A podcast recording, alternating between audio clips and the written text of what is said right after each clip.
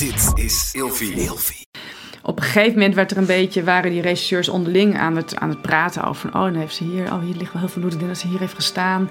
En ineens had ik zo'n beeld, weet je, van zo'n zo'n verzwakte vrouw... die dan in de deuropening stond en met, met, met bebloede slippers. En, en toen dacht ik ook echt van nee, die moet ik er niet bij gaan halen, weet je. Je moet je niet...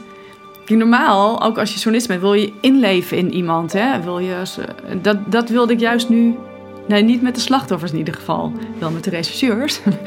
Maar ik dacht, nee, ik moet nu niet gaan helemaal gaan voorstellen hoe dat slachtoffer daar heeft gehangen en half dood. En, en, en de angst die hier is. We hadden allemaal kinderen door dat. Er stonden allemaal kleine blote voetjes in dat bloed. En er waren allemaal kinderen bij geweest. Nee, dat, dat ga je dan. Ga je, ik ga me ook dan echt op het onderzoek uh, Ja. richten.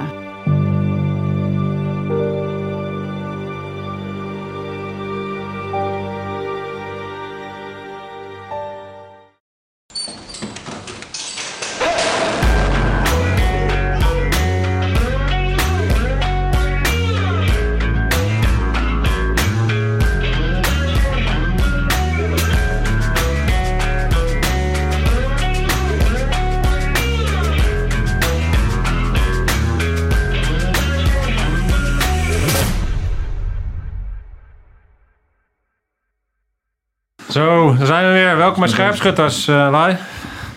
Yes. Tof. We zijn weer helemaal eh, draaiend. Nou, we hebben de eerste van het jaar hebben we in ieder geval al eh, uitgezonden. Ja, al hebben we met onze kijkers en luisteraars eh, hebben we nog geen geluk meer aangewenst. Hoe is Ja, dat? dat heb ik al gedaan. Ja, Ja, dat niet op, hè? Ja, dat heb ik al gedaan bij de aflevering van Tess. Heb ik al eh gelukkig nieuwjaar gewenst. Ik vind dat gewoon heel belangrijk. Gelukkig nieuwjaar iedereen. Ja, volgens mij wordt deze uitgezonden in februari. Dus eh, Maakt niet uit. Het is nooit te laat, Nooit nooit te laat. Je moet juist nu met je goede voornemens beginnen ook. Hey, Ja, dat vind ik niet. Ik vind dat je dat eigenlijk een beetje moet uitstellen. Nee, daarom. Maar in vind het- ik vind februari... Dat is, dan moet je Nu beginnen. dus, nu. Ja, dus als, je, als deze podcast eh, uitkomt, dan moet je inmiddels echt met je, voor, eh, met je voornemens begonnen zijn. Ja. Ja, vind ik ook. En iedereen kan nu gewoon weer lekker een biertje opentrekken. Want het draaien January is ook weer voorbij en al die onzin. Gewoon weer lekker zuipen. Gezelligheid. Ja. woensdagavond op de bank. Een biertje erbij. En dan, eh, De saaiste maand van het jaar, januari. dan komt helemaal goed. Lekker rustig. Hey, tof dat jullie er zijn. We hebben uiteraard weer een eh, te gekke gast. Tamara Seur, welkom bij Scherpschutters. Het is een eer. Ja. ja. Ja. Nou, tof. Hoe, Wij noemen, zeggen dat, hoe voelt dat om eh, op de korrel te zitten hier? Eh, nou ja, ik zei net al, het lijkt net of ik in een soort verhoorruimte Ah. zit. We zijn, dit zien jullie misschien niet, maar er zijn hier twee enorme lichtbakken. En er zitten tegenover me zitten twee mannetjes. Eh, Twee mannetjes. Mannetjes. Die gaan mij... eh, Twee oude mannetjes Ja, met baardjes. De sfeer zit er goed in. Nou, Nee, hartstikke leuk. Maar die gekke mannetjes, eh, die is Tamara wel gewend. Want eh, de reden dat we haar hebben uitgenodigd is omdat zij dit boek heeft geschreven. Zit ook eh, een link eh, onder de, in de beschrijving erbij zet uiteraard. De wereld van de witte pakken. We hebben met eh Sean Pell een aflevering al opgenomen over de for- forensische opsporing. En dus als je die nog niet hebt gezien, dan zou ik die zeker eh, ook even terugkijken als je dit interessant vindt. Maar dit is een wereld eh, die enorm interessant is. eh, waar de laatste tijd steeds meer over naar buiten gebracht wordt. En dit boek is daar ook onderdeel van. Ehm, en dat heeft te maken met het feit dat het een hele gesloten wereld is een hele lange tijd. En, eh, en Tamara zag dat. En die had vanuit zichzelf natuurlijk al een bepaalde interesse in. Heeft een jaar lang heeft ze meegelopen binnen de wereld eh, van de forensische opsporing in Krimpen. Een afdeling. En ehm, ja, daar heeft ze dit boek over geschreven. Eh, ik vond het onwijs gaaf. Ten eerste is het heel erg, eh lezen het heel erg eh, prettig. Ehm, gewoon een fijn, ja, fijn boek wat je zo lekker weg, wegkabbelt. En dan ondertussen sta- staan er onwijs gave eh, dingen in. Dus het jaar is weer begonnen, hè? dus ik, ik heb... eh, ja, ik, heb, ik, ik, ik heb nog, ik heb nog drie boeken te gaan dit jaar. Ja, goede voornemen, toch? Ja. Ja, ja, dat weet jij misschien niet, maar eh, Jeroen die leest niet zoveel. En sinds de podcast gestart zijn, hebben wij best wel wat mensen gehad met, met die een boek hebben geschreven. Dus Boeken. sindsdien moet hij Ik lezen. heb voor tien jaar boeken thuis.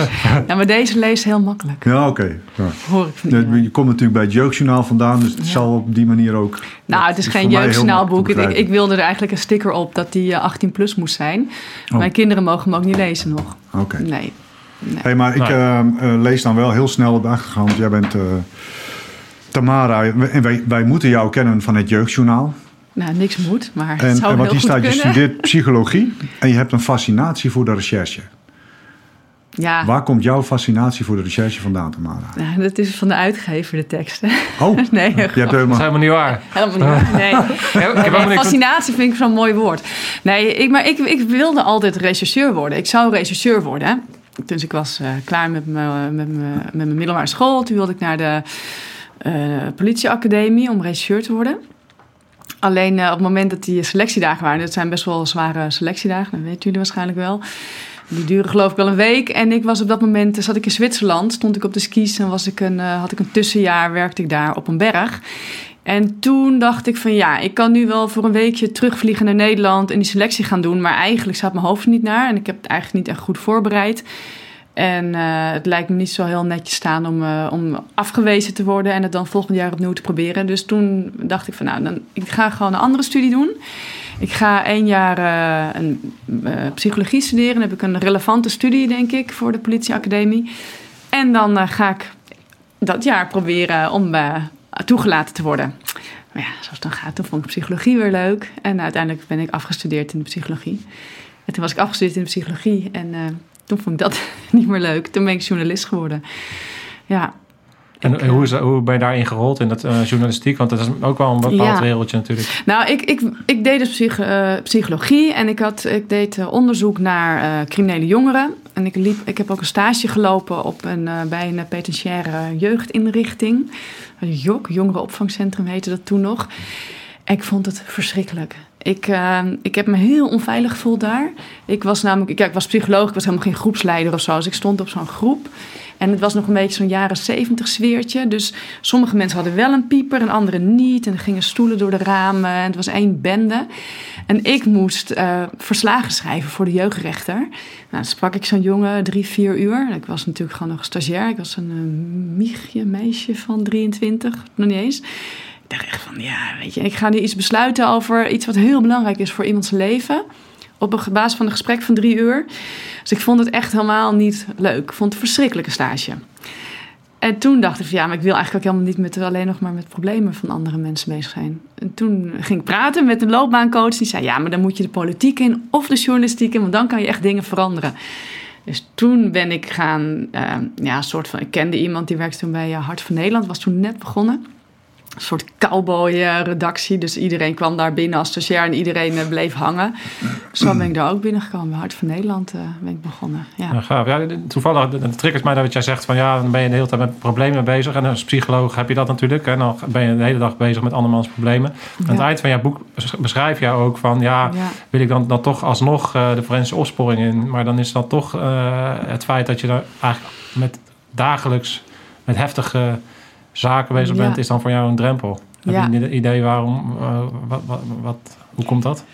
Nou, ik, ik, het lijkt mij niet uh, uh, fijn om altijd maar met al, al, die bergen ellende te zien die de collega's van de forensische opsporing zien. Er is natuurlijk altijd iets naars aan de hand. Het is nooit. Het is, het is een, ik, ik vind het een zwaar beroep. Ik heb een jaar meegelopen. En... De champagne gaat niet open als ze komen. Zeg maar. nee, nee, nee, het is nooit. kijk, als journalist heb je natuurlijk, breng je ook hele nare verhalen. Hè? De, de, en ook, ook als journalist voor jeugdsnel ook. Hè? Wij doen alles. Ik heb ook wel eens gestaan. Ik heb ook bij de tuinfamilie Boelen gestaan. Ja. Uh, en, en, bij een gezin, de eerste gezinsmoord die in het jeugdsnel kwam, heb ik verslag van gedaan.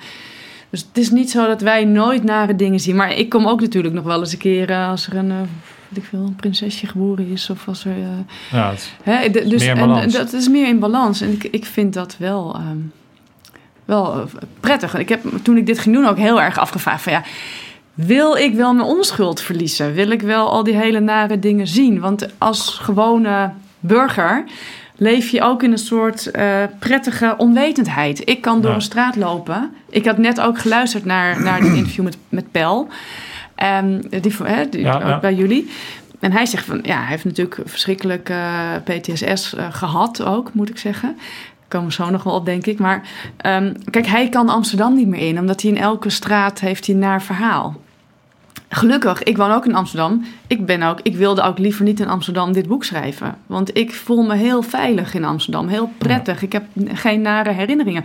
En nu in Rotterdam ben ik veel meer. Ja, ik weet nu gewoon, als er ergens een politieauto voor de deur staat, dan kan het gewoon prima zijn dat er binnen een, een lijk ligt, hè, of twee. Of ja. En dat haalt echt iets van je onschuld weg, van, je, van, van hoe je naar de wereld kijkt. Ja. Maar is dat, dan, is dat dan erg, hè? Want de wereld is zoals die is. Ja. En wat ik uh, zo knap vind aan het Jeugdjournaal, want ik heb uh, eh, jonge, jonge kinderen die, eh, eh, waarvan de, de oudste twee het fantastisch vinden om naar het jeugdjournaal te kijken. Dus ik zie dat nog alles. Ik vind het juist heel knap hoe ze bij het jeugdjournaal toch eh, zeg maar alle aspecten van het nieuws langsgaan. Eh, ongeacht of het nou iets is wat erg is of iets wat heel vrolijk is. Nee, het is niet erg dat er erge dingen gebeuren. Dat is, dat is, het, dat is het leven. Maar ehm, een erg verhaal horen, hè? of een boek lezen met erge verhalen erin, is toch nog iets heel anders dan het eh, aan de lijve ondervinden. Snap je wat ik bedoel? Er zit een filter tussen. Als ik bij jeugdsnaal zit natuurlijk wat wij vertellen en, en de kinderen die het horen, er zit een filter tussen. Wij zijn dat filter, wij als journalisten. Dus, we vinden, dus je vertelt wel alles waarvan je vindt dat kinderen het moeten weten of, ze- of willen weten. Maar we proberen het wel ook op een manier te vertellen dat de wereld een veilige plek voor ze blijft. Dus we vertellen ook altijd van nieuws is nieuws, omdat het niet vaak gebeurt. Daarom is het nieuws. Eh, het is ook echt bedoeld voor kinderen van 10 tot 12. Waarom? Omdat kinderen tussen daarvoor niet kunnen beseffen dat iets wat dichtbij is, eh, wat, iets wat ver weg is, niet dichtbij is. Hè, dus een, een vliegtuigongeluk eh, in, in, in China is iets anders dan een vliegtuigongeluk in Nederland. Ehm, toch gevoelsmatig. En kinderen van een jaar of 10, 12 kunnen dat onderscheid maken.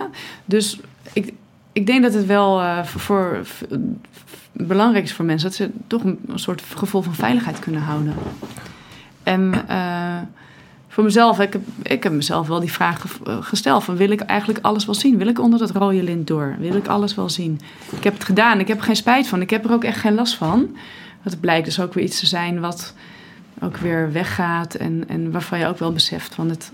Eh, het, het is ook niet de normale wereld. Hè? Dit is, maar ik hoef dat niet iedere dag, dus ik hoef dat ook niet mijn normale wereld te maken. Ja, maar het, ik, ik schaar dat een beetje Ja. onder. ehm, kijk, in de jaren zeventig eh, eh, zijn wij eh, groot ge- geworden, zeg maar. En eh, eh, toen fietsten we zonder helmpje en autogordels achterin waren niet verplicht. Toen werd er nog maximaal gerookt in, in auto's en, en in, in huizen. En eh, veiligheid had toen, was toen een heel ander begrip dan dat dat nu is. En ehm, eh, ik, ik, ik bekijk het meer een beetje op die manier. Van is, het, is het dan werkelijk zo dat als je geconfronteerd wordt met dat soort verhalen, eh, op, op wat voor manier dan ook, of dat niet iets is wat, eh, wa- wa- waar je wetenschap van kunt hebben, dat het gewoon zo is. Ja. onveiligheid. Er, is voortdurend onveiligheid. Ik zeg altijd, je moet kinderen niet verbieden om, het, om een fikkie te stoken. Nee, je moet kinderen leren wat het is om een fikkie te stoken. En als je daar je vingers bij brandt, dan weet je dat vuur heet is. En dan kom je er nooit meer aan. Begrijp je wat ik bedoel? En is dat niet een beetje in, in, in, in die, eh, in, in die, ehm, die forensische opsporing... wat je daar ziet, wat je daar meemaakt... hoef je niet letterlijk zo in beeld te brengen... Wat deed jij? Maar de vraag is of ik zelf zou willen werken als Ja. forensische rechercheur. En, en dat eh, wil ik niet, want dan eh, is dat. eh, is, dan wordt dus wel die, die, de, de, zeg maar de nare kant van de mensheid. ehm, wordt onderdeel van je dagelijks Ja. leven. Ik, ik, Ja, oké. Ik Snap je? Ja, dus ik vind ja, het heel fijn dat er mensen Ja. zijn die dat willen doen. En, en, en prachtig. En ik vind het ook heel mooi werk.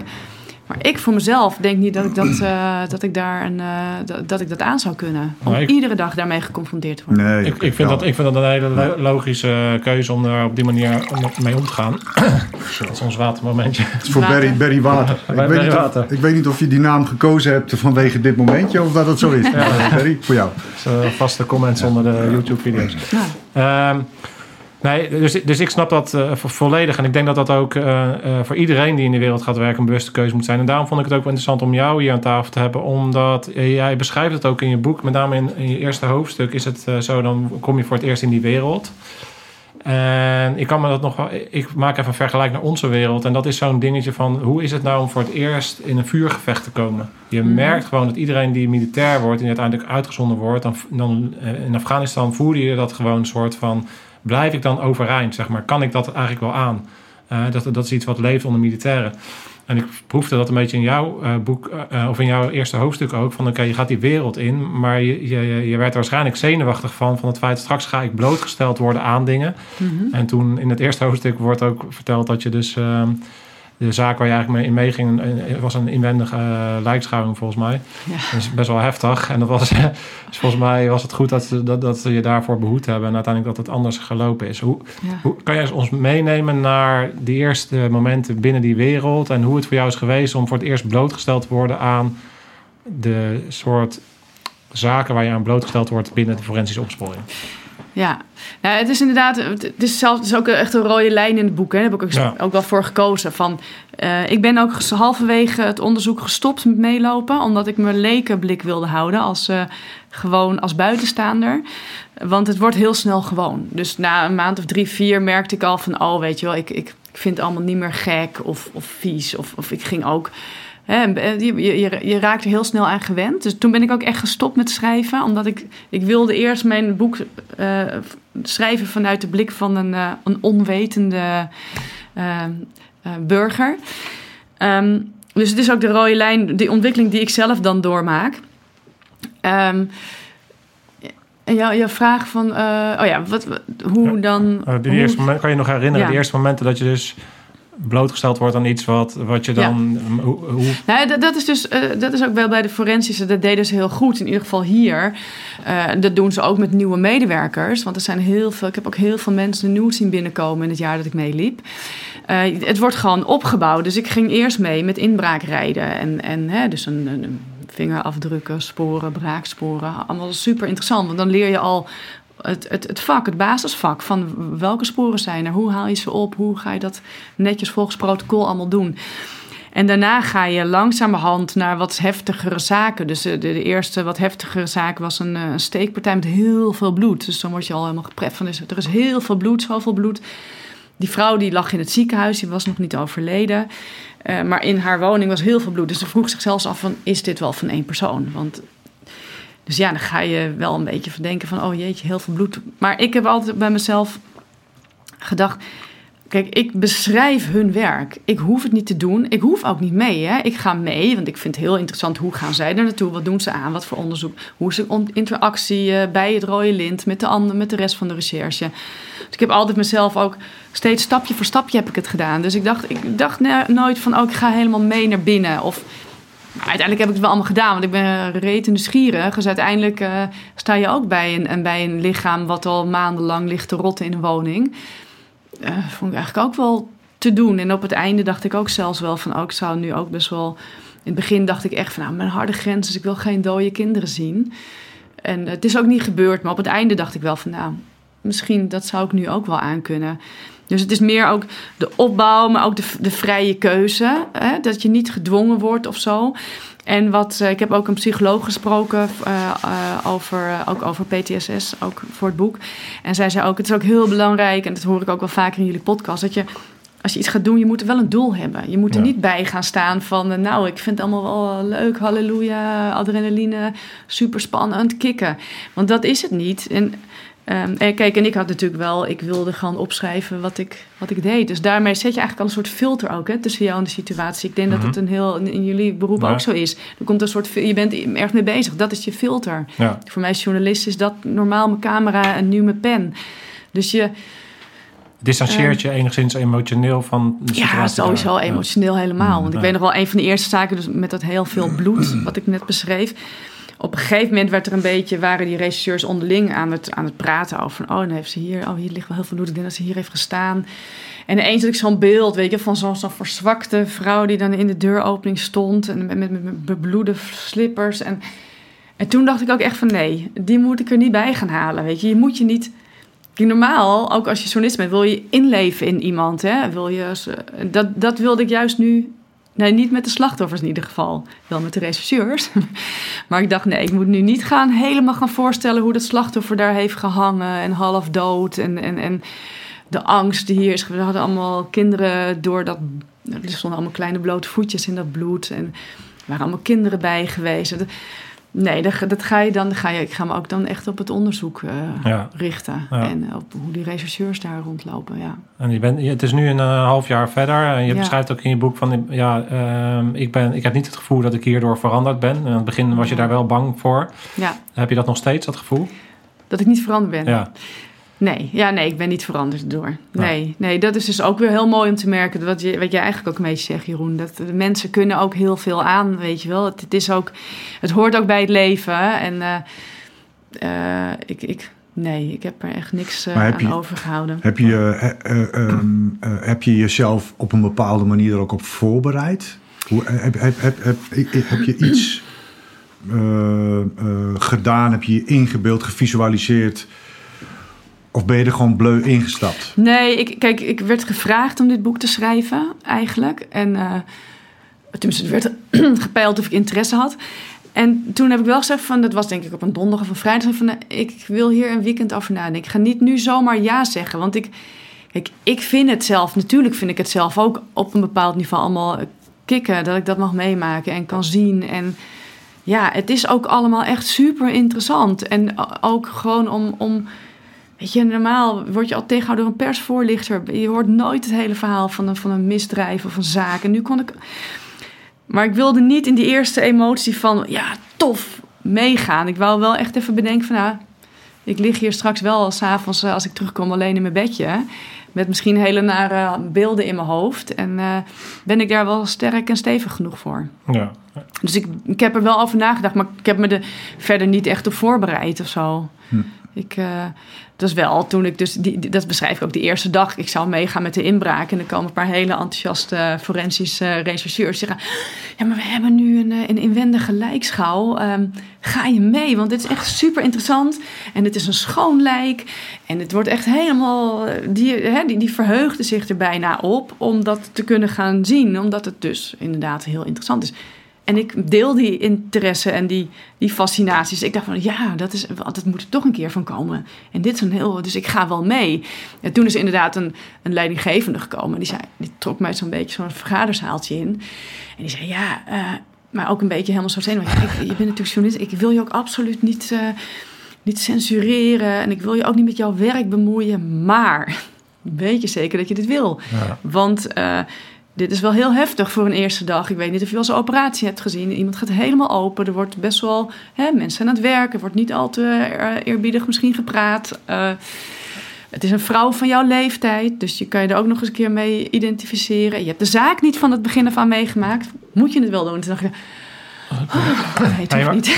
Nee, dat, dat geeft wel al aan dat zo'n leidinggevende dus naar jou toe komt. Op, en de manier waarop hij dat doet, uh, vind ik heel erg sterk. Ook ja. om, om je niet iets te verbieden, maar de manier waarop hij dat dan communiceert. Maar dat geeft ook al aan dat, uh, hoe, hoeveel ze ermee bezig zijn binnen de forensische opsporing. Ja. En daar ben ik wel even benieuwd naar van, uh, bij, ook met John Pel, om daar even de link naar te trekken. Van, dat was echt van de oude garde. Ja. Maar de, de- we zijn natuurlijk verder. Jij hebt Ja. nu inzicht gekregen in de huidige situatie binnen de forensische opsporing. Heb jij eh, eh, het gezien van die oude cultuur, eh, die uh, niet lullen poetsen en hoe het nu is? Heb je daar dingen van meegemaakt? Ja, zeker. Ja, dus sowieso is er natuurlijk. Dat was ook een, is ook een van de ho- eh, hoofdpijlers in het boek hoor. Er, er komen heel veel nieuwe mensen binnen nu bij de forensische opsporing. Eh, nog steeds eh, te weinig. Maar er zijn heel veel zij-instromers. Dat zijn nu ook HBO-opleidingen forensische opsporing. Dat zijn dus. Ze komen eigenlijk grofweg gezegd. Heb je de oude garde, hè? dat zijn de, de, de John Pels van deze. John, John heet sorry, John Pels John. van deze wereld. Hè, die nu allemaal tegen hun pensioen aanzitten. Snorren, grijs haar, kale koppen. eh, oude rot in het vak. En dan komen dus allemaal van die... Ja, je zit te lachen. Ik keek ook een beetje naar jou. Hè? Nee. Ja, ja, ja. En dan komen er van die eh, jonge, nou meestal vaak ook meiden binnen. Jonge meiden van begin 20, halfwege de 20 van een HBO. En eh, ja, met hele andere achtergrond, hele andere kennis. Ehm, en die moeten het dan samen doen. Ja. En dan merk je ook wel dat. Eh, en, en ook inderdaad veel meer die eh, realisatie van ja, het is ook wel heftig. Kijk, want binnen de politie bestaat tegenwoordig een, eh, soort. Er bestaat een soort systeem. Ik weet niet precies hoe dat maar hè, als je een dode ziet, of, dan in principe. ehm, is er een soort, eh, een soort krijgt een, een codetje of zo, dan komt er een maatschappelijk werker met je praten, hè, of, of een collega. En bij de forensische opsporing werkt dat natuurlijk niet. Want die komen er in principe bij als er een dode is. Dus die zien er nou ja, drie, vier, vijf per week in een regio als Rotterdam. Ja. Nou, dat is misschien overdreven, maar wel veel. Dus je kan niet bij elke dode een maatschappelijk werker op iemand zetten. Dus wat ze bijvoorbeeld in het jaar dat ik er was hebben geïmplementeerd... is dat ehm, collega's, eh, hoe heet het nou? Mm, intercollegiale ondersteuning, geloof ik.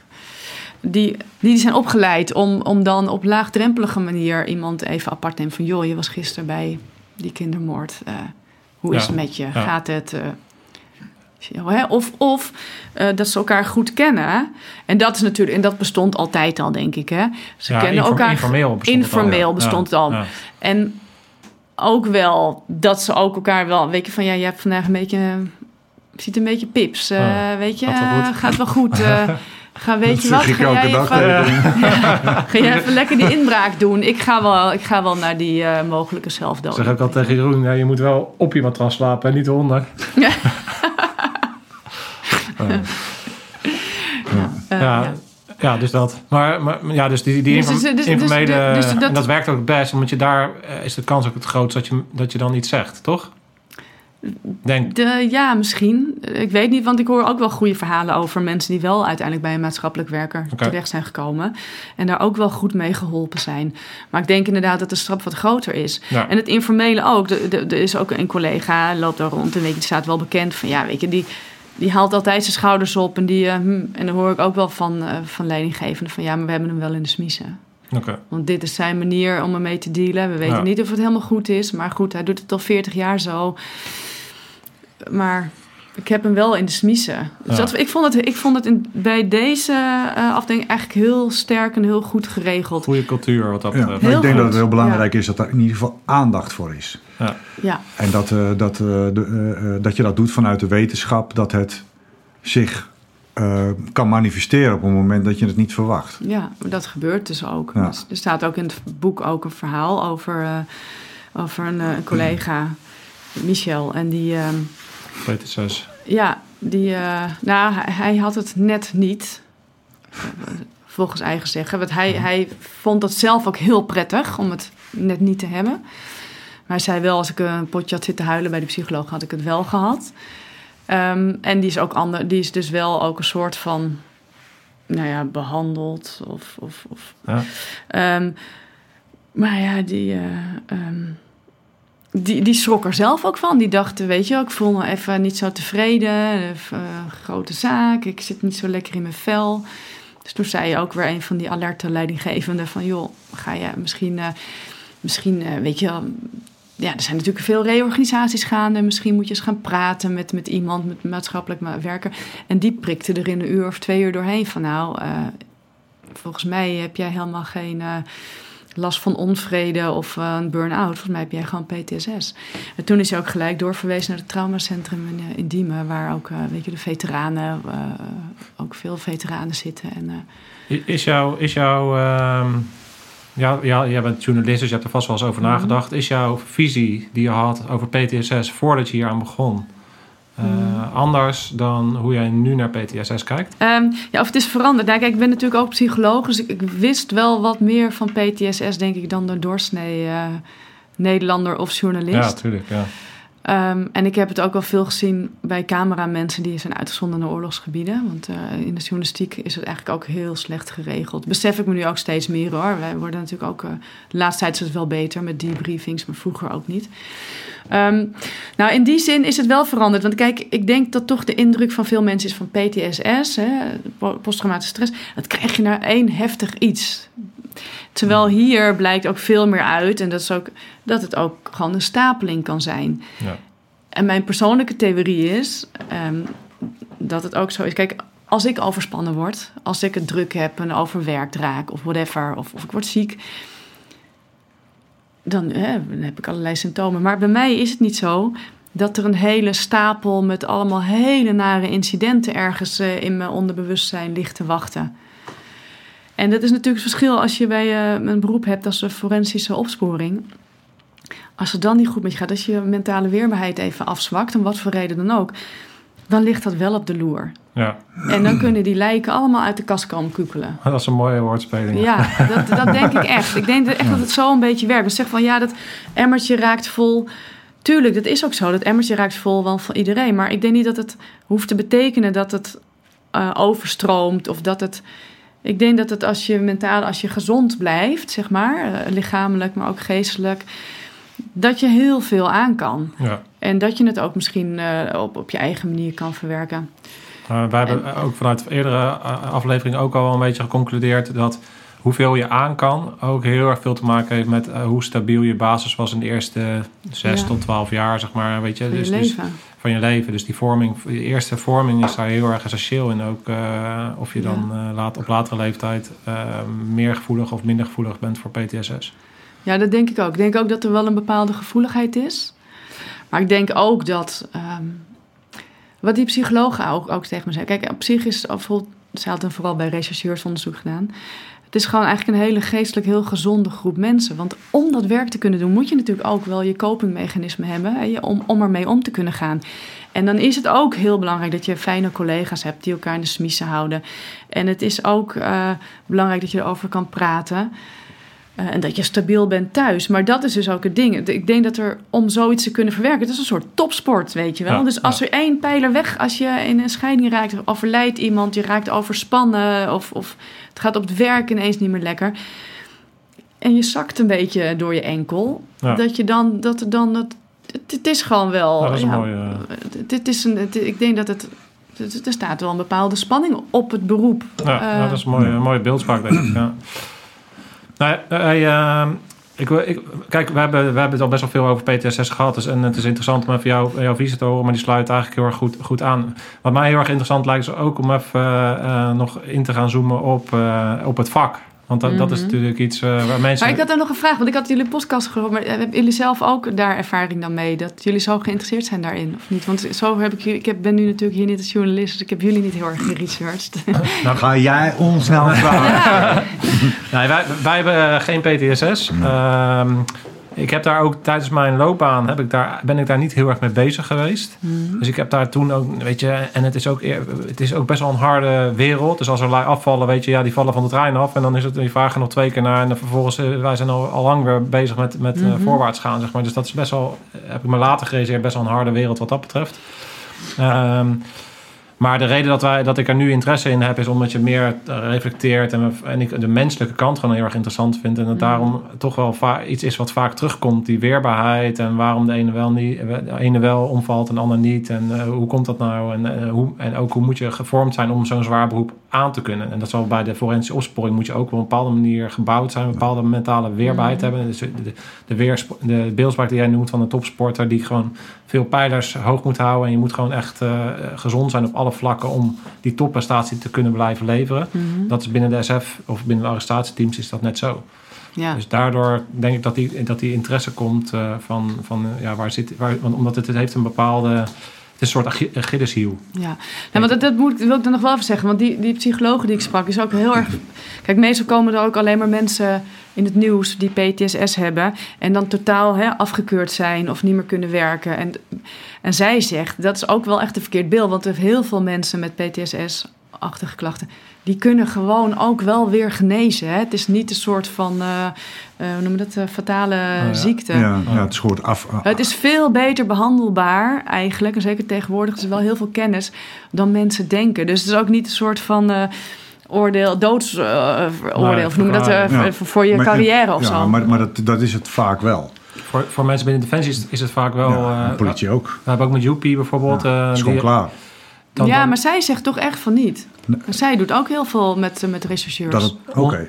Ja, onze, onze ervaring nog... binnen Defensie is wel anders. Ja. Dat, dat de mensen, zodra ze PTS-label krijgen... dan word je naar de, naar de, naar de uitgang gebonjourd... en dan is het gewoon een einde verhaal, zeg maar. Dus, ja, goed, het is natuurlijk wel zoals ook uh, met, met Michel ook. Die heeft wel uiteindelijk een andere functie uh, gezocht binnen de, binnen de forensische opsporing. Hij is nu wapendeskundige, dus hij staat ja. niet meer met zijn poot op, op, in de klei. Maar hij doet nu Maar hij is nogal wel gewoon vo- volledig werkzaam binnen de politie. Maar dat, dat is, dat is, Ja. Ik vind ook dat, het, dat op die manier de organisaties daarmee om moeten gaan. Want het ergste wat je kan doen, dat zien we elke keer weer... Ja. is dat iemand die PTSS heeft ook nog eens een keer zijn identiteit ontnemen en, en, en eruit flikkeren. Want bij Defensie zou je toch zeggen dat er ook genoeg. eh, ja, er zijn genoeg schermen, mogelijkheden eh, voor. Dat zou ik ook Ja, zeggen. nou, mensen. eh, ja.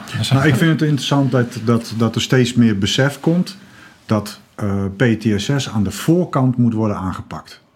Dus in feite, als je mensen gaat opleiden binnen een bepaald Mhm. eh, vakgebied, waar je eh, eh, de, de kans op trauma's of traumatische ervaringen groot is, ja, dat je in een opleiding daar al aandacht aan besteedt. Ja. Dat dat kan gebeuren. ja. Dat dat besef steeds meer ontstaat, dat, ik, ik vind dat een hele goede ontwikkeling. Ja, de Ja. voorkant en de cultuur binnen, eh, Ja. binnen het werk Nou, zelf. maar goed, als je dat in een opleiding al meeneemt, zal Ja. die cultuur Ja. uiteindelijk daarin meevallen. Ja, maar ik denk ook als je beseft dat het niet per se zo enorm erg en groots is als het nu heel vaak ook lijkt. Omdat juist al de, de hele extreme gevallen in het, in het nieuws komen. Ja. Dat dat ook wat angsten voor wegneemt. Om je ook je kwetsbaarheid of te, zeggen, Mhm. te denken van... Oh, weet je, het gaat even niet zo lekker. Oh, misschien heb ik wel eh, nu heel veel last van een bepaalde gebeurtenis. Maar hm, misschien kan ik er wel op een andere manier mee omgaan. Dan kan ik gewoon weer terug. Oh, Ja, ja, ja, dat denk ik ook. nou ja, goed, jij wou je het, dan ging het over iets anders hebben. Ja, nee, ehm, ja, want, want eh, mensen kijken natuurlijk naar alle series en dat is natuurlijk enorm eh, populair, CSI, en eh, die hebben een bepaald beeld van. Maar jij bent daadwerkelijk dat rode lint overgegaan en jij hebt gezien, oké, wat voor technieken gebruiken ze nou, hoe gaan ze te werk en Ja. kun je ons meenemen bijvoorbeeld naar een keer dat je dus naar een interessante zaak ging, dat je mee mocht en dat je mee naar binnen ging, wat doen die mannen en Ja, vrouwen? Vrouwen, veel vrouwen. Ja, veel vrouwen. Ja, dat is ook grappig hoor. Het wordt echt zo'n vrouwenberoep een beetje. Dat zo, eh, ja. Ja, hoe komt dat, denk je? Is het omdat dat ze puzzelen Eh, leuk vinden? Ja, ook. ja, ja, een puzzeltje. En het is ook best wel eh, gedetailleerd werk. En het is eh, ehm, niet per se lichamelijk heel zwaar werk. Dus eh, ik denk dat daar de interesse van Ah. vrouwen ook meer... Of, ik weet niet precies, maar vond opvallend veel vrouwen. Vooral die instroom ook. Ja, maar is, het, is, het misschien, is dat misschien het, eh, het Top Gun eh, effect, zeg maar? Hè? Je hebt heel veel van die CSI-achtige series. Ja, maar die zijn en vrouwen spelen daar een hele belangrijke rol. Ja, of andersom. Net als eh, Tom Cruise in Top Gun Ja. een belangrijke rol speelde. Die film die is eigenlijk gemaakt om ervoor te zorgen dat meer mensen naar de Ja. luchtmacht wilden. Of in ieder geval... Eh, zou dat Ja. het niet kunnen zijn? Nou ja, misschien wel. De, misschien wel. Eh, Maar goed, het is natuurlijk al jarenlang eh, zijn er... Uh, kijk, Nia Lacey, Miss Marple. Er zijn natuurlijk al heel veel eh, vrouwelijke rechercheurs eh, in de... Maar misschien, ik denk... Ik, eh, ja, ik, ik denk wel. Nou, wat ik, wat ik bijvoorbeeld wel hoorde van die meiden is ook... Veel, dat veel vrouwen die voelen er misschien niet heel veel voor om eerst echt via de straat Nee. zoiets te Hmm. gaan doen. Hè? Ja, ja, ja. Ik zei ja, ook eh, een meisje in mijn boek ook zeggen, ja, weet je, zie ik mezelf al staan daar op straat, helemaal knokpartijen en dan moet ik. eh, Ja. En ik, ik heb daar niet van zin in, maar ze vond dit beroep wel echt super leuk. Dus toen zij op een gegeven moment hoorde dat opleiding, eh, dat er een opleiding bestond, speciaal voor forensische opsporing, het stond ze te juichen. Want zij vindt dit beroep heel leuk, maar ze hoeft niet per se eh, als agent op straat te staan. Maar daar is de grootste clash denk ik ook tussen de oude wereld en de nieuwe Ja. wereld. En eh, hoe gaat dat nu? Want, Ja. eh, want die oude politieman met die dikke snor, Ja, die denkt van, er komt zo'n gietje binnen en die, heeft- die, is helemaal niet, die heeft helemaal geen blauwe ervaring. Dus die, dat is niks waard. Gaat dat, hoe gaat dat in de cultuur nu? Ja, nou ja, die hebben het wel zwaar gehad, die eerste meiden. Maar die, dit, dit meisje kwam ook binnen met een Mickey Mouse shopper en roze gimpies. En toevallig ook nog heel hoog stemmetje. En ja, weet je, die heeft het echt heel zwaar gehad. En nu, komen er wat meer eh, meiden binnen. Die, en volgens mij, dat, dat gaat wat soepeler. Ehm, eh, het, het gaat, ik vind het eigenlijk wel heel leuk gaan. Want ze beseffen ook wel van elkaar. Weet je, van oh ja, ik ben helemaal niet blauw. eh, en, en, en dus ik, ik heb ook wel wat echt aan die ervaring van die oude rotten. En ook aan die oude, een beetje zeg maar de bronpot. eh, die, die ook wel van, nou ja, ze brengen ook wel nieuwe. Ze brengen in ieder geval nieuwe energie, Energie, binnen. ja. Ja. Weet je, van ja, we gaan nog even door en oh dit en hoe zit dat. Dus ze vinden het ook wel heel leuk natuurlijk om hun kennis over te kunnen dragen. Ja. dat geeft ze ook wel wat geruststelling. Wel, nou, misschien kunnen we dan toch wel eh, met pensioen over een paar jaar. Eh, ik, ik vind het zelf een hele leuke kruisbesmetting. Maar Ja. je voelt natuurlijk ook wel dat het kan. Het clasht natuurlijk ook wel. Want ehm, maar kijk, die jonkies die nemen ook weer meer eh, modernere technieken. eh, hè, of, of meer modernere inzichten mee. Ehm, Terwijl die oude, die, die weten nog van... oh ja, nee, maar je kunt het ook zo doen... want dat deden we vroeger ook, als ze ergens niet uitkomen. Dus het is, Ja, ja, ja, mooi. En Welke, welke Ja, zaak, de zaak, ja. die jij beschreven hebt, heeft echt indruk gemaakt? En kan je ons meenemen naar toen je daar naartoe ging en wat er gebeurde? Ehm, ja, e- eigenlijk bijna alles. Ehm, maar ja, een zaak waar ik dan toch wel meestal op uitkomt... is eh, een, een, een nachtpiket dat ik word gebeld. Ik zit ik op een... eh, ik zat op een Airbnb'tje ergens in uh, Capelle aan de IJsland, zo, ik weet niet eens meer.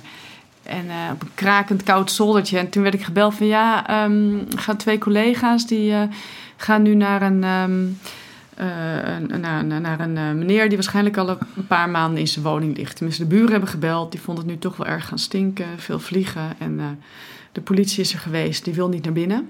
Vond ik ook wel heel opmerkelijk. Die agent die wil niet naar binnen. Die roken al genoeg wil je mee? En dan denk je ook van, ja, wil ik mee?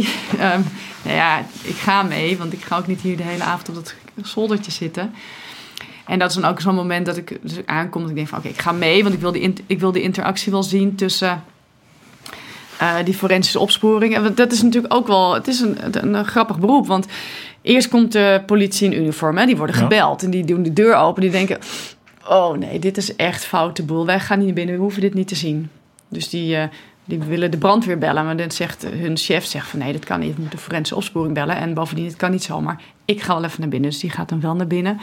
En uiteindelijk wordt het dan helemaal overgenomen door de forensische opsporing op dat moment. Maar die komen altijd pas eigenlijk achteraf. Als alles al eh, veilig is, eh, rustig is. Ja. Dus ja, dan ga ik mee. En dan denk ik ook van tevoren, nou, misschien ga ik maar mee tot de voordeur. Want ik vind het al interessant. Dit was een, eh, met twee, eh, twee oude rotten.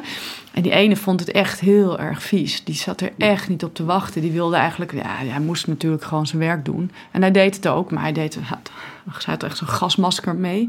Van zijn brandonderzoeken deed hij zo, zo'n gasmasker op. En ik geloof nou nog net geen dubbel wit pak. En, en, en eh, laarsjes tot zijn knie. Hij vond het echt heel vies. En eh, die ander die vond het nou, minder. Die had, was er minder van onder de indruk. En dan al die overdracht bij de deur dan. En dat je dan al. En zo'n buurvrouw die erbij staat. Ja, dat zijn al voor mij al. Voor mijn, voor mijn verhaal, voor mijn boek zijn het al interessante uh, tafereeltjes. eh, Ja. Hoe dat eraan toe gaat. En ja, en dan, bedoel, dan ga ik natuurlijk wel mee naar binnen. Want ik ben daar veel te nieuwsgierig voor. Ehm, maar eh, ja, dus dan word ik ook al gewaarschuwd van nee, je mag wel mee, maar als je, als je maar niet gaat lopen kotsen, want dan, eh, dan verpest je de, de plaats delict. Ja. Dus ik denk, nee, ik ga niet kotsen. no pressure. Huh? No pressure. Dus sta je naar binnen. Ja, ik, maar weet je, je lichaam doet gewoon ook iets wat je zelf niet kan voorzien soms. Hè? Dus ik stond daar. Nou, ik ging gewoon wel kokhalzen. Die geuren zo intens goor. Maar goed, ik ben niet, eh, niet over mijn nek gegaan. En dan, ja, dan, dan, ja, dan zie je dus wel hoe iemand eruit ziet die eh, al een paar maanden je loopt, is, eh, dan loop je die gang door. ja, de gang door. In het, meestal, het, was, het was natuurlijk altijd s'avonds. Mensen gaan na een werk een keer dus een donker gangetje en dan zo'n huis. En er was ook een man alleen. En in het hele huis overal boeken. Op stapels met boeken. In zijn klerenkast allemaal dezelfde hemdjes met een geblokt ruitje en een kort mouw. En dan in de keuken allemaal eh, onwijs veel voorraad met schoonmaakspullen. Dat je ook denkt, ik weet het niet. En toen, ja, daar midden in die kamer lag hij, was hij gevallen. Kennelijk, dat maak ik er even van, ik weet niet precies wat er was gebeurd. En dan, hij was half gemummificeerd al. En je kan dan ook iemand zijn huidskleur niet meer zien, hè? Want er komt een soort zwarte waas in dit geval overheen. Wat- Hoe gemummificeerd, hoe ziet dat daaruit? Nou, in dit geval ehm, was het een hele heftige uh, rottingsproces. Dus al een beetje gestopt. Hè? Dus het, het opgeblazen. Hij was echt wel weer redelijk normale proporties. En uh, het zag er wel gewoon uit als een mensvorm. Maar met, uh, ja, met zwart, wel helemaal zwarte soort schimmel over hem heen. En een soort enorme plas met ellende. En ja, en er gebeurde ook wel weer grappige dingen. Op een gegeven moment komt er dan een arts. Die moet dus onderzoek doen aan dat lichaam. Constateren dat hij dood is. Nou ja, ook kijken of er nog ergens iets is te zien van, Ja, is van, de, van de schotwond of zo. Hè? Ja, ja, of, whatever. Je weet niet wat er is gebeurd. Dus die ene regisseur, die, die moet even helpen. Die, die ander die dus heel vies... Ze hebben altijd een schone en een vieze. Ja. Dus die schone, die maakt de foto's. Dus die raakt ook niks aan. Die doet foto's maken. En die vieze, die, ja, die gaat ook kijken van wat ligt hier, waar ligt de portemonnee. Ik doe een laadje open, uh, waar is de identiteitsbewijs. Maar die assisteert dus ook die forensisch arts. Dus ze moesten dat lichaam omdraaien. Maar er was geen ruimte in dat kleine huisje. Dus, en er stond een doos in de weg. Dus die pakt die doos, die zat vastgeplakt in die smurrie. Dus die verliest zijn evenwicht, die glijdt uit in die plas ellende. Hij, laat alles uit zijn handen vallen, zijn lampje ligt daar. nou ja, dus dat is dan ook wel weer ja, een soort bijna grappig tafereel. Ja, het is ook gewoon werk. En ze raakt, laat het lampje wel even liggen. ik weet niet of ik die nog eh, terug hoef. Ja, dan wordt zo'n man omgedraaid. Nou ja, goed, er le- leek verder niet zoveel aan de hand. En ja, die forensische artsen ook, die zijn ook, die zijn ook wel weer beroepsgedeformeerd. Want Ja. iedereen staat daar zo van, oh mijn god, dit is echt zo'n lucht. Nou, je, staat gewoon, als je niet oplet, sta je weer te kokhalzen. En die doet gewoon, komt gewoon in zijn gewone klof, die doet geen wit pak aan, niks zeggen. Ja, lekker, weet je wel. Dit is de geur van, eh, dit, is, eh, dit is het leven, dit hoort erbij. Dit, eh, en echt iedereen staat hem aan te kijken. Al die agenten die er nog stonden, de buurvrouw die er nog stond, van... Oh, die man is echt een beetje eng. Wat een mafkees. Ja, nou ja, ja, ik weet niet. Ik denk dat hij misschien zichzelf herkent in het boek, maar ja, nee. Dus het was, ik vond het heel fascinerend om dat eh, mee te maken. En dan, eh, nou goed, het is uiteindelijk natuurlijk een heel sneu verhaal. Die man die ligt daar Ja. dus zo inderdaad. Maar, maar, de- maar die humor is natuurlijk heel interessant, hè? Want die humor is- heeft een, en als we dan even terugkoppelen naar dat PTSS-verhaal, die humor, die zwarte humor, die heb je daar waarschijnlijk net zoals dat we dat binnen de arrestatieteams hebben. ja, Die functie is gewoon belangrijk, want je kan, als je dit werk doet, je kan niet continu alleen maar stilstaan bij de dood en hoe heftig het is. Dan moet je gewoon grappen kunnen maken. ja. En die vent die uitgeleid wordt natuurlijk maximaal in de taai getrapt achteraf. Eh, Weet je, dus, dat hoort erbij. Dat is toch? Ja, ja, ja. Je dat? Ja, nee, zeker. Maar dat, dat is het ook. Het is ook eh, En ondertussen doen ze wel voor, voor, eh, weet je, voor 150% hun werk. Want ze zijn wel, weet je, ze, alles op alles. Kijk, de tactische heeft dan al snel zoiets van... nou, de, de, de meneer, de deur staat op slot van binnenuit. Eh, we hebben hier zijn identiteitsbewijs gevonden. Nou, het zal hem wel zijn. En die forensische medewerkers hebben dan zoiets... die hebben zoiets van, nee, uh-uh. We willen 100% een, eh, een identificatie. Dus we moeten een Ja. familielid. We willen misschien een DNA-onderzoekje doen. Of, of iemand moet hem misschien eh, zeggen van... ja, maar die, die blouse die hij aan had, die, had, die heeft hij echt altijd aan. Dat is echt het... Die, die, eigenlijk gaan ze nog veel verder dan, dan wat ik eigenlijk ook als, als leek... eh, ik denk natuurlijk, ja, dat is gewoon die man die hier woont. Het kan bijna, weet je wel. Hoe, hoezo kan het iemand anders zijn? Maar zij gaan veel verder daarin. Dus ze, Ja. ze doen... eh, Want, want, want, dit is dan een zaak, dat is natuurlijk iemand die dan uiteindelijk... eh, Ja. Kijk, vanuit forensische opsporing gezien is dat natuurlijk een wat minder interessante zaak. Kan ik me voorstellen, omdat Ja. het gewoon iemand is die overleden is. Eh, eh, heb jij ook zaken meegemaakt waarin je echt hebt gezien... van dat die forensische opsporing echt tot resultaten leidt... die, die, gewoon, dat je denkt, wow, dat ze dat voor elkaar krijgen? ja, ehm, Nou, ze kunnen natuurlijk uiteindelijk de Ja. doorslag in een onderzoek eh, ja, forceren. Ja. Ehm, nou, het grappige is, als je dat zo'n vraag denkt van... Hmm, moet ik echt over nadenken. Omdat dat is natuurlijk het, ook een beetje het romantische beeld... wat je hebt van de forensische opsporing. Hè? Van de- Mhm. de- in het principe van, er is een moord gepleegd... en dan komen ze en dan gaan ze sporen zoeken... en dan, en dan doen, hebben zij doorslaggevend bewijs. Maar nou ja, weet je, 80, 90 procent van de zaken is... eh, eigenlijk eh, bijvoorbeeld... ehm, eh, mogelijke, eh, mogelijke zelfdoding of eh, doden met een onbekende oorzaak. Wat misschien wel in heel veel gevallen ook gewoon een natuurlijke dood is. Ja. Overvallen. ehm. dus het, het draagt altijd wel iets bij, maar ook heel vaak gewoon een, een stukje van de oplossing. Ja. En wat ik zelf heel leuk vond om te merken is... Kijk, wij denken ook door al die series van... ah, het zijn allemaal helemaal high-tech technieken... Hè, die allemaal... maar nee, eh, schoensporen zijn eigenlijk vaak nog net zo belangrijk... eh, als eh, misschien 100 jaar geleden. Ja. Dat, eh, ehm, eh, eh, en, en natuurlijk tegenwoordig ook camerabeelden. Dat is echt... Ik heb, er zit, er zit één zaak in. Nou, het lijkt wel een speelfilm. Er, er, is een, steekincident geweest. En de, de, de, de, de- de- er hangen camera's op elke gevel in die straat. Tot en met in het portiek van de mogelijke dader aan toe. Dus, ze, hebben een, ze hebben een filmpje er later van gemaakt. Je ziet gewoon alles. Je ziet de ruzie voorafgaand. Je ziet eh, de, dat latere slachtoffer wat vlug. Je ziet de dader, nou, die, die struikelt, die kijkt nog even in de camera. Ja. En die, die, die, die, die, die, die, die, die vermoordt die gast op camera. En je denkt echt van wow, weet je wel. En dan denk je dus, dit was een, een, een TGO, team grootschalig onderzoek. Ehm, dus ze zeiden al van, nou, dit is het makkelijkste onderzoek ever. Ja, dat bleek achteraf even wat mm, tegen te vallen. Want die dader die was, eh, die was gevlucht en die kregen ze maar niet te pakken. Ehm, dus ja, dat soort...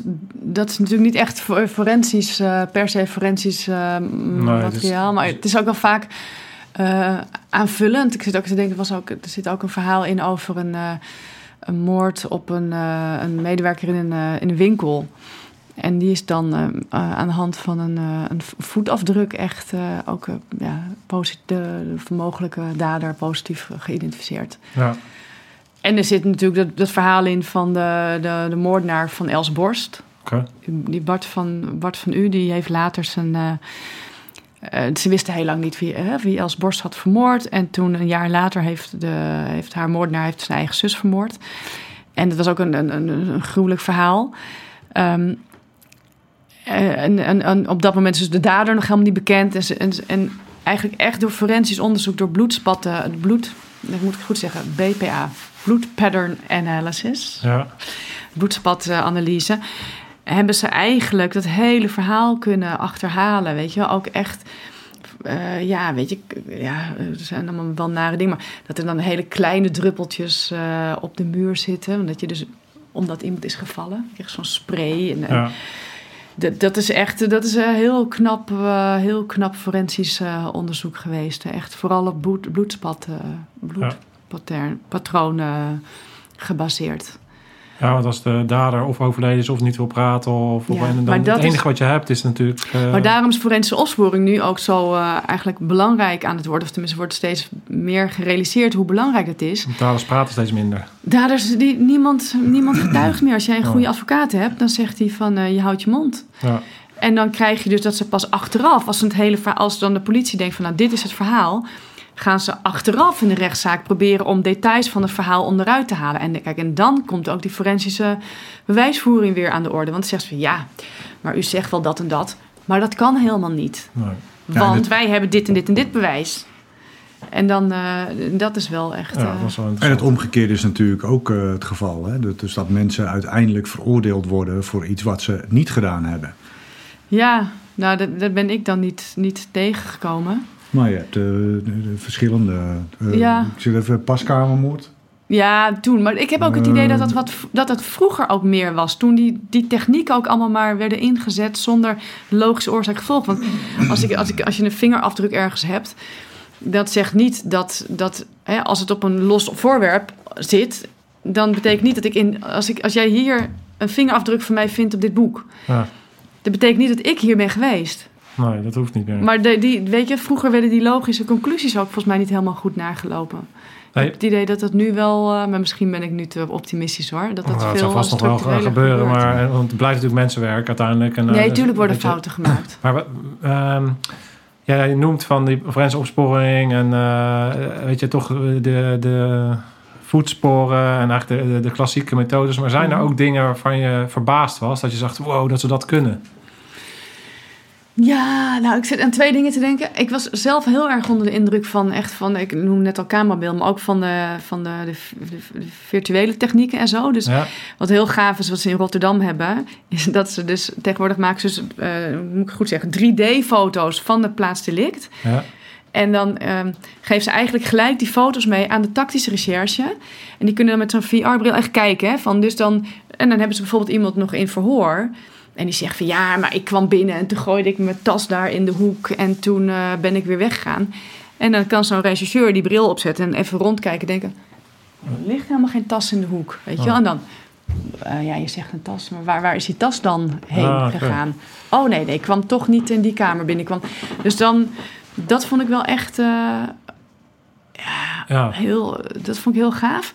En wat ik zelf, maar goed, het is, ja, dat is niet per se een hele nieuwe techniek, maar wel heel, ja, de luminol, hè, dat, dat je dat bloed Ja, zichtbaar kan ja, maken. ja. Zelfs achter een laagje verf, dan heet het anders. Dan is het weer een andere methode. Maar Maar weet je wat ik daar interessant aan vond? Wat jij beschreef, is dat dus niet iedereen dat kan zien of zo. nee, dat is ook zo grappig. En dat verhaal met die, eh, met die eh, chef die dat Ja. bij de 1% hoort die dat niet kan zien. En Ja. ik zag, zie het al helemaal voor me. Hadden ze dus dat, eh, die techniek hadden ze, Oh, ja, ik kan het Het luminol, dat, dat is dat spul, dat als, als je dat dus op eh, weggewassen bloed doet, dat kunnen ze tot een echt een, he- te- op een hele kleine concentratie eh, bloed kun je dan zien.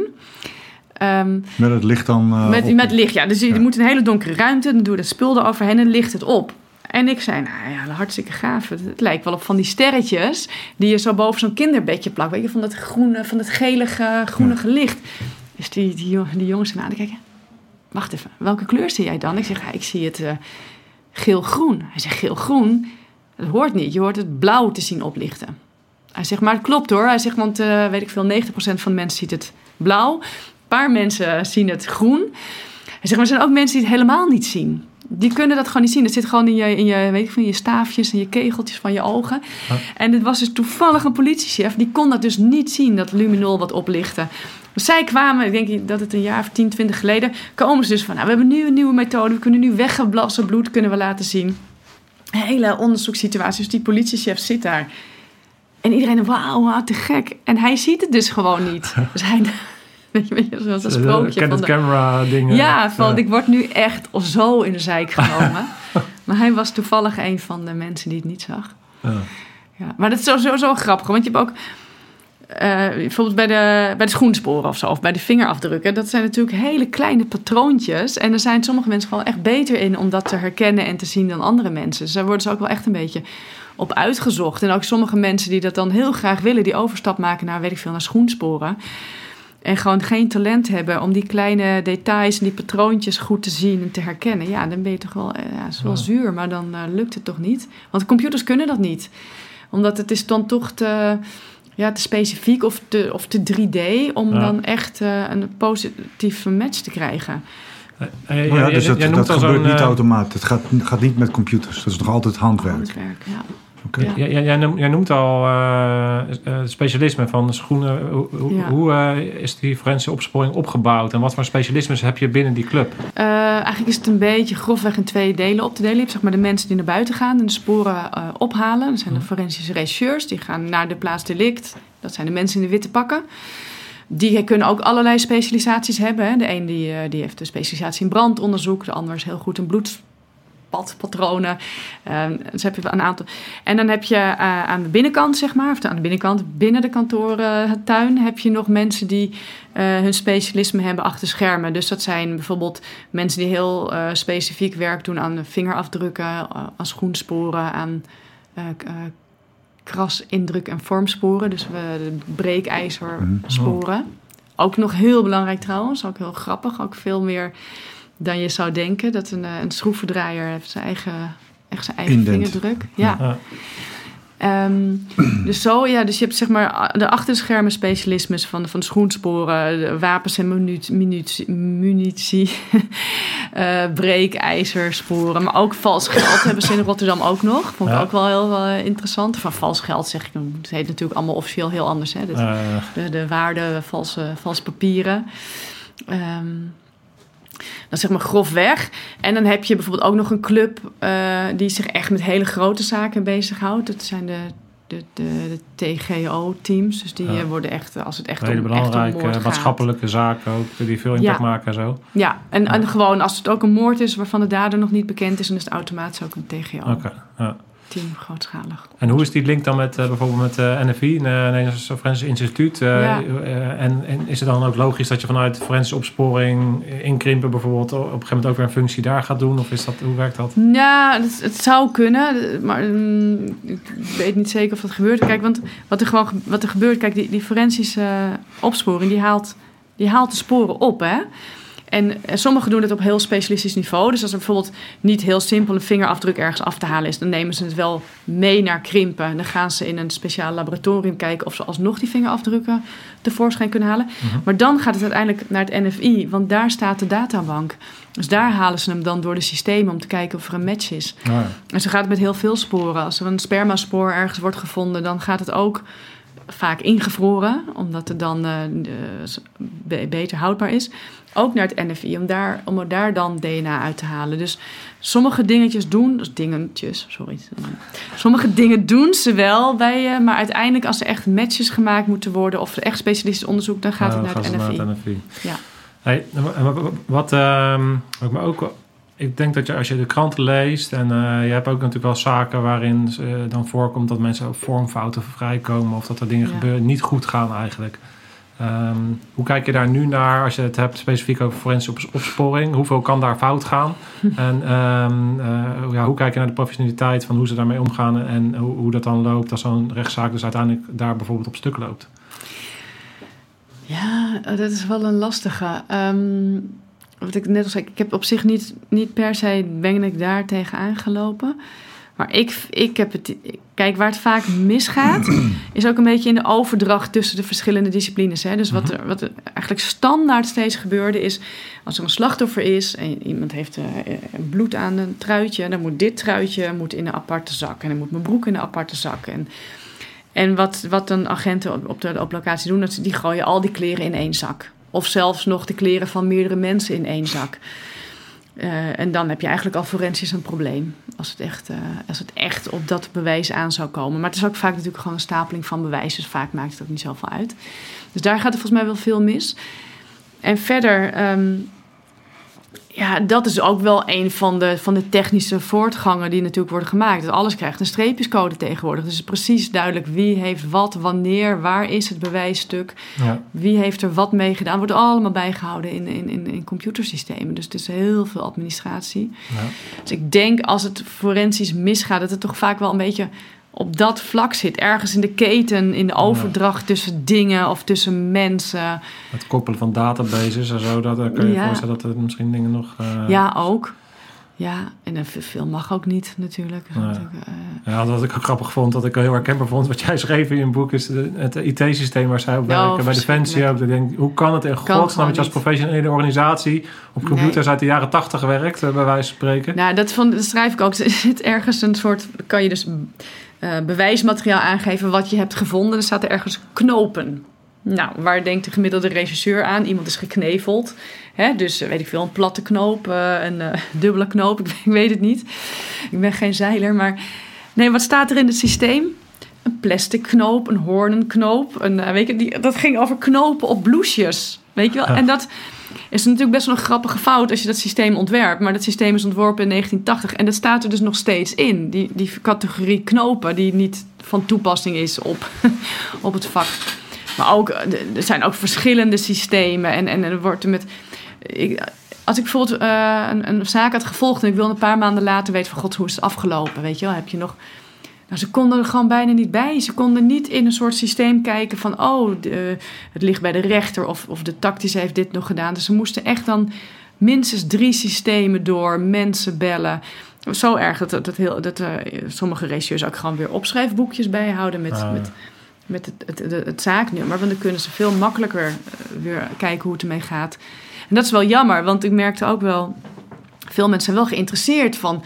Hè, wat ik nu heb aangeleverd, wat is er mee gebeurd? Wat, wat is er mee gebeurd in de bewijslast? Eh, maar vaak wisten ze het niet eens, Nee. omdat het zo ingewikkeld is om het op te zoeken. En kijk, bij hele grote zaken gaan ze dan wel naar de rechter mee. Om ook te kijken van, god, hoe komt het nou in de... Hè? En ook om daar dan weer van te leren. Van, oh, hoe kan ik dan volgende keer misschien nog beter beschrijven... of nog beter dit bewijs eh, inbrengen of... ehm, Ja. ja, Ja, daar moet een soort evaluatie eh, uit voortvloeien.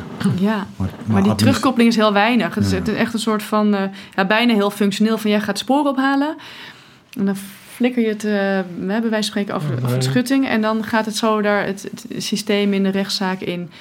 En wat eruit komt, ja, dan moet je heel, eigenlijk heel actief naar, dan weer naar op zoek. En dat wordt dan weer lastig gemaakt door de systemen. Het verschilt ook wel. hè. We hadden ook politieagenten Tess en volgens mij zei Lon- Lonneke dat ook. Politieagenten hebben ook wel vaak dat, ze, dat ze zaken draaien en dat ze eigenlijk ook vaak niet heel erg hoeven te weten en willen weten van hoe het helemaal Ja. precies afloopt. Ik denk, ik denk dat jij dat ook wel herkent. Als je zo'n vent uit zijn, uit, zijn, uit zijn huis trekt, ja, weet je, dan heb jij je werk gedaan en op een gegeven Ja. moment weet je, dan is Ja, dat dat ook is het ding. Het is ook te veel. Je weet soms 's morgens niet eens meer wat je s'avonds hebt Nee. gedaan. Of s'avonds niet eens meer wat je 's morgens hebt gedaan. Dit is natuurlijk ook gewoon... eh, het gaat ook maar door. Dus je gaat ook niet alles opvolgen.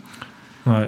Nee, Hey, dat is, hey. dat is heel lastig. Dit, eh, wat je aangaf ook, is dat er dus eh, mensen, dat er eigenlijk nog steeds tekorten zijn. Er zijn heel veel mensen nieuw binnengekomen binnen dat jaar dat jij hier dit boek hebt, hebt geschreven. Mensen die interesse hebben in die wereld moeten dit eh, boek zeker gaan lezen. Ehm, waarom zouden mensen in deze wereld moeten werken voor? Wat is jouw mening daarover? Nou, het, het is echt een heel interessant beroep. Het, is echt het oplossen van een, eh, van een puzzeltje. Het is maatschappelijk natuurlijk ontzettend eh, re- relevant.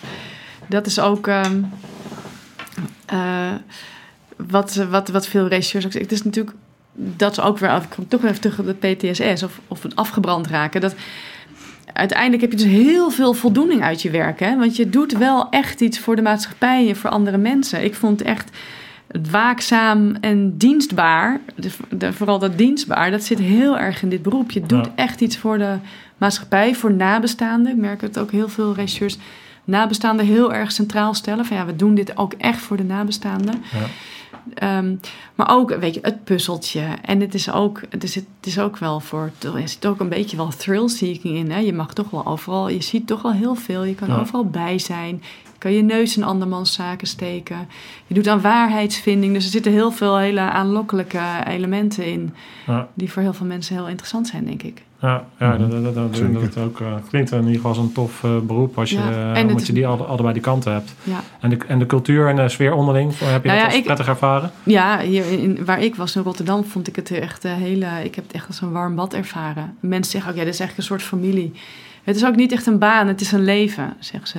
Ja. Het is echt. eh, ehm, dus je moet het ook wel zo zien, hè? Want je wordt ook s'nachts uit je bed gebeld, eh, vaak van eh, je, kun je komen. Of, en dan. Het is niet van je zet om, om, om vijf uur loop je weg en je, wordt niet meer, niet, je bent niet meer met je werk bezig, denk Nee. ik. Het is echt heel intensief. En, en het is natuurlijk, want ik benader het nu misschien te veel vanuit vrouwelijk. Het is natuurlijk ook een heel technisch, er zitten heel veel technische, hele interessante Ja, elementen dat- in. Hè? Met, met die bloedspatpatronen. Ook, mensen doen ook hun eigen proefjes. Was, ik ben ook, gingen ze echt op een sponsje slaan. En dan gingen die druppels en dan gingen ze met vectoren en dan rekenen en hoe het dan uitkwam. En dat is denk ik ook heel interessant Dus als je voor- een beetje mensen. bent, dan is het ook een leuke wereld. eh. Ja, nou, er werken best wel veel mensen. Ja, ik mag, je mag niet zeggen dat mensen autistisch zijn. Dat, eh, maar er, werk, het is wel, er zitten ook wel mensen een beetje... Ja, die echt zo heel, eh, dat heel erg leuk vinden. Het zijn niet per se de allersociaalste mensen die daar gaan werken, denk Nee, ik. nee. Denk, nou, nee, het klinkt heel lullig, maar zo bedoel ik helemaal maar- niet. maar mensen die, gewoon die is. gewoon eh, dat, dat interessant vinden... en die, die eh, kunnen hier ook wel een, een hart eh, ophalen, denk ik. Super interessant. Dankjewel eh eh, voor, de, voor de toelichting. En de mensen die echt eh, erin willen duiken, gewoon jouw boek moeten lezen. De laatste vraag. Wat, wat heeft dit boek jou... Heb je ten eerste... eh, ben je blij met de keuze dat je het boek hebt geschreven? En wat heeft het boek tot nu toe jou gebracht? Ehm, ja, ik ben echt ik ben sowieso heel blij dat ik dit heb, eh, heb kunnen doen. Dat ik hier heb mee kunnen kijken. Ik vond het echt, echt heel interessant. Ik liep dat hele jaar ook alleen maar... Ik heb er alleen maar over gepraat met iedereen. Echt, eh, het- het- weet je, ik zat even weer aan de lunch bij het Jeugdjournaal. En konden mensen niet eten, omdat ik dan weer kwam van... Nou, en toen, en toen bloed en... eh. Ehm, dus ik vond, eh, ik vond alles interessant. Echt alles vond ik interessant. Ik vind ook een, dat ik een heel interessant boek heb geschreven. Ehm, Al zeg ik het zelf. nou ja, maar, nee, maar ik vergeet ook weer heel snel. Want toen ik, Ja. dus toen ik hier kwam, ging ik dus weer lezen. En dan zit ik zelf ook weer van... Oh ja, oh ja, interessant. Er zitten- zijn zoveel kleine dingetjes die je niet weet. De, eh, nou, bijvoorbeeld, ik ga nog één ding in. Maar Ja, ja. dat ik ook... Op een gegeven moment was dus een, een, een dode. En ze wist niet hoe die dood was gegaan. Dus er zit, ligt een man dood. Oké, nou, dat vond ik al best wel even heftig. was een van mijn eerste doden. En in één keer gaan rang, gaat die broek uit. Denk, ja, als je erover nadenkt, logisch. Je moet in die man uitkleden om hem te onderzoeken. Maar ik... En vervolgens gaat er ook nog zo'n buisje in zijn piemel... Om, om, om urine eruit te halen, weet je wel? Dat je denkt, oh ja... Dat, dat soort weetjes, dingen die je gewoon niet weet. Ja, dit is dan misschien weer iets groots. Maar of, of eh, dat ze vroeger, om vingerafdrukken te halen... dat er gewoon hele handen afgehakt werden. En er werden die hele handen in een koelbakje achter in de auto meegenomen naar het NFI. Of... ehm, nou, dat je met een dode vinger eigenlijk eh, niet een, eh, een smartphone kan openen. Dat, is dan, dat lukt vrijwel niet. Nee, dat, misschien heel soms wel, maar eigenlijk kan dat niet. Oh. Ehm, ja, Oh. maar ook die... Of dat je een wit pak altijd in een maat groter moet nemen Ja, dan ja, jezelf. Hè? ja, Anders kan je bukken. maar ook dan is het allemaal heel high-tech. Maar er zitten dus, je hebt dus een riem om met daarin je zaklampje. En dan gaat er dus een wit pak overheen. Maar niet dat die witte pakken zo ontworpen zijn dat er dan een heel handig dingetje zit om bij die, dat lampje te kunnen. Dus dan gaat dan, moet je dus weer zelf een gat inscheuren. Nou, allemaal dat soort grote en kleine dingen. En dan Ja. alles door elkaar. Ik vond echt alles interessant. Geniaal. Ja, Ehm, dus dat heeft het mij gebracht. En ik vond het ook eh, nou, heel, ja, heel leuk om een boek te schrijven. Dat is Ja. mijn eerste boek. Maar Nou, dat spat er ook vanaf. Om er even in de bloedspetters eh, termen Ja, te blijven. eh. het is een mooie cover. Hè? Ik wil Ja, nog steeds even diegene die de cover heeft gemaakt bedanken. Want ik vind hem erg goed. Ge... Dat zie je niet op camera, maar dat bloed glimt ook een beetje. Ja, dat is mooi, eh, Ja. mooi boek. Tof. Super, dan, eh, Tamara. Dankjewel voor je mooie, mooie verhaal. En eh, ik zou iedereen eh, aansporen om, eh, om het boek te gaan lezen en deze wondere wereld eh, te verkennen. Dus Nou, en als je interesse eh, een beetje die kant uit gaat, dan denk ik dat het een hele mooie motivatie kan zijn om die stap misschien te maken. Eh, dat zou kunnen.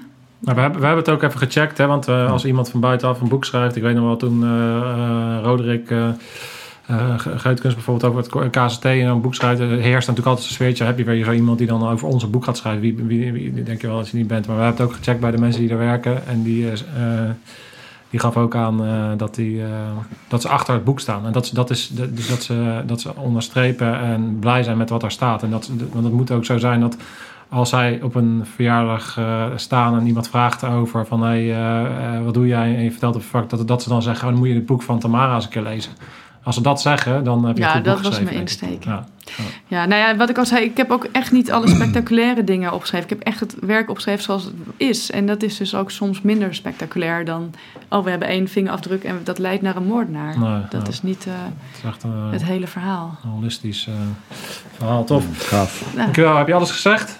nee, ja, nee, Nee, ik denk alles, alleen maar, maar- van... ik heb alleen maar weer zitten ratelen... en ik heb de, de belangrijkste waarschijnlijk overgeslagen. Maar ja, dat... eh, Doen journalisten altijd. Ja, ja. Nou, ik vond het in ieder geval reuze interessant. Dankjewel. nou, Dankjewel. jullie ook bedankt.